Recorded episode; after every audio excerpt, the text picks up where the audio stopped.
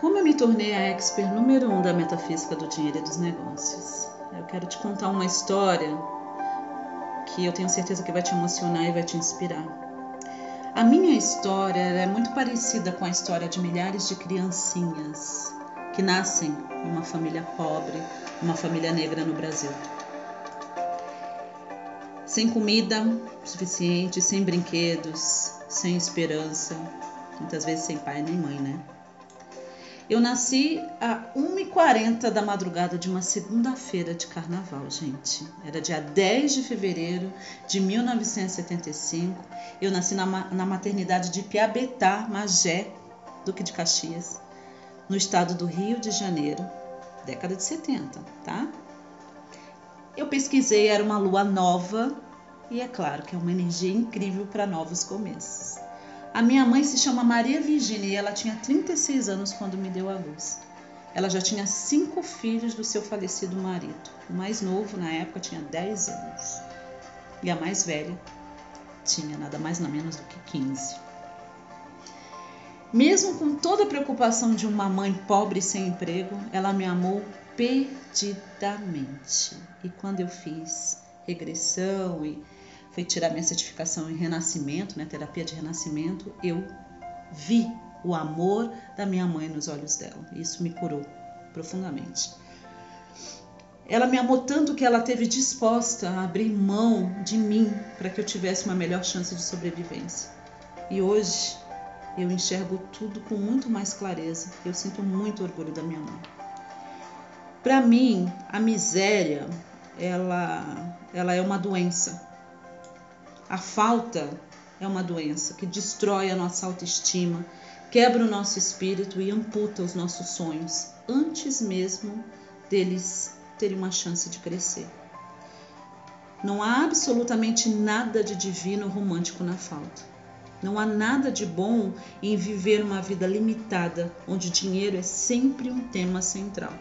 E é por isso que eu sou tão apaixonada por ensinar sobre as leis que regem a abundância, as leis que regem o universo.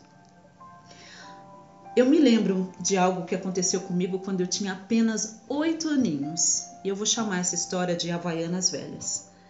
Eu sinto que ela marcou a minha vida e definitivamente me ajudou a ser a mulher negra bem-sucedida que eu sou hoje. Era uma manhã fria e chuvosa de inverno. Nessa época eu estava morando em Bariê com a minha mãe. Eu não tinha sapato, gente. Eu só tinha apenas um par de havaianas velhas com tiras azuis. Eu e a minha mãe caminhamos com muita dificuldade naquela lama de cor vermelha. Eu sentia frio, mas eu estava feliz em poder ir para a escola, né? Eu amava estudar. E a minha mãe improvisou uma mochila, entre aspas, feita com um saco vazio de 5 quilos de arroz. Colocou umas tirinhas, aquela era a minha mochila. Eu tinha um toquinho de lápis, gente, sério, devia ter uns 3 centímetros o meu lápis. E um caderninho brochura caindo aos pedaços. Não, eu não tinha borracha. Quando eu cheguei na escola, eu era a única de chinelos e pés lameados. Eu senti muita vergonha, claro, mas eu estava feliz porque eu estava na escola. Quando a professora foi corrigir a minha lição de casa, ela me chamou a atenção na frente de todo mundo, dizendo: Raquel, você acertou tudo, mas por que você está apagando com o dedo? Tá tudo muito sujo, viu? Eu respondi envergonhada: Professora, eu não apago com o dedo. É que eu não tenho borracha. Quando eu preciso apagar, eu tiro um pedacinho do chinelo havaiana e eu apago. E mostrei para ela lá meu, meu toquinho de borracha. Olha, a tia ficou tão constrangida e emocionada com o meu relato que ela me levou na mesma hora até a secretaria. Ela me deu um lápis novinho com uma borracha em cima. Você lembra desses lápis? Era um lápis amarelo, tinha uma borracha branca em cima, não é? Mas eu acredito, sinceramente, que o maior presente de todos que ela me deu foram as suas palavras. Ela disse o seguinte: Raquel, você é muito inteligente. Continue estudando e eu sei que você será uma mulher muito importante um dia. Sabe, gente, aquelas palavras proféticas sempre estiveram comigo. Eu até esqueci o nome dessa professora, mas o que ela me disse e a maneira como ela me fez sentir naquele momento, eu jamais esqueci.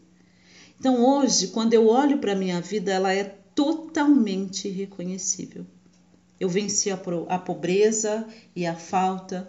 Eu viajei por mais de 30 países treinando com os melhores mestres do mundo e eu desenvolvi não é, diversas metodologias para ajudar todos aqueles que desejam melhorar a si mesmos e mudar suas circunstâncias. Essa é a missão do meu instituto. E eu sei que aquela menininha com os pés frios e enlameados sente muito orgulho da mulher que eu me tornei.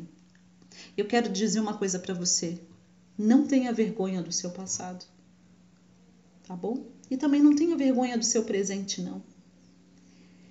Seja grata pelo seus, seu par de havaianas velhas, por assim dizer. Eu sou grata àquelas havaianas velhas. E é por isso, por essa história, que eu me tornei a expert número um da metafísica do dinheiro, na metafísica dos negócios. Eu espero que essa história tenha inspirado um pouquinho você. Então conversa comigo nos comentários. Até a próxima.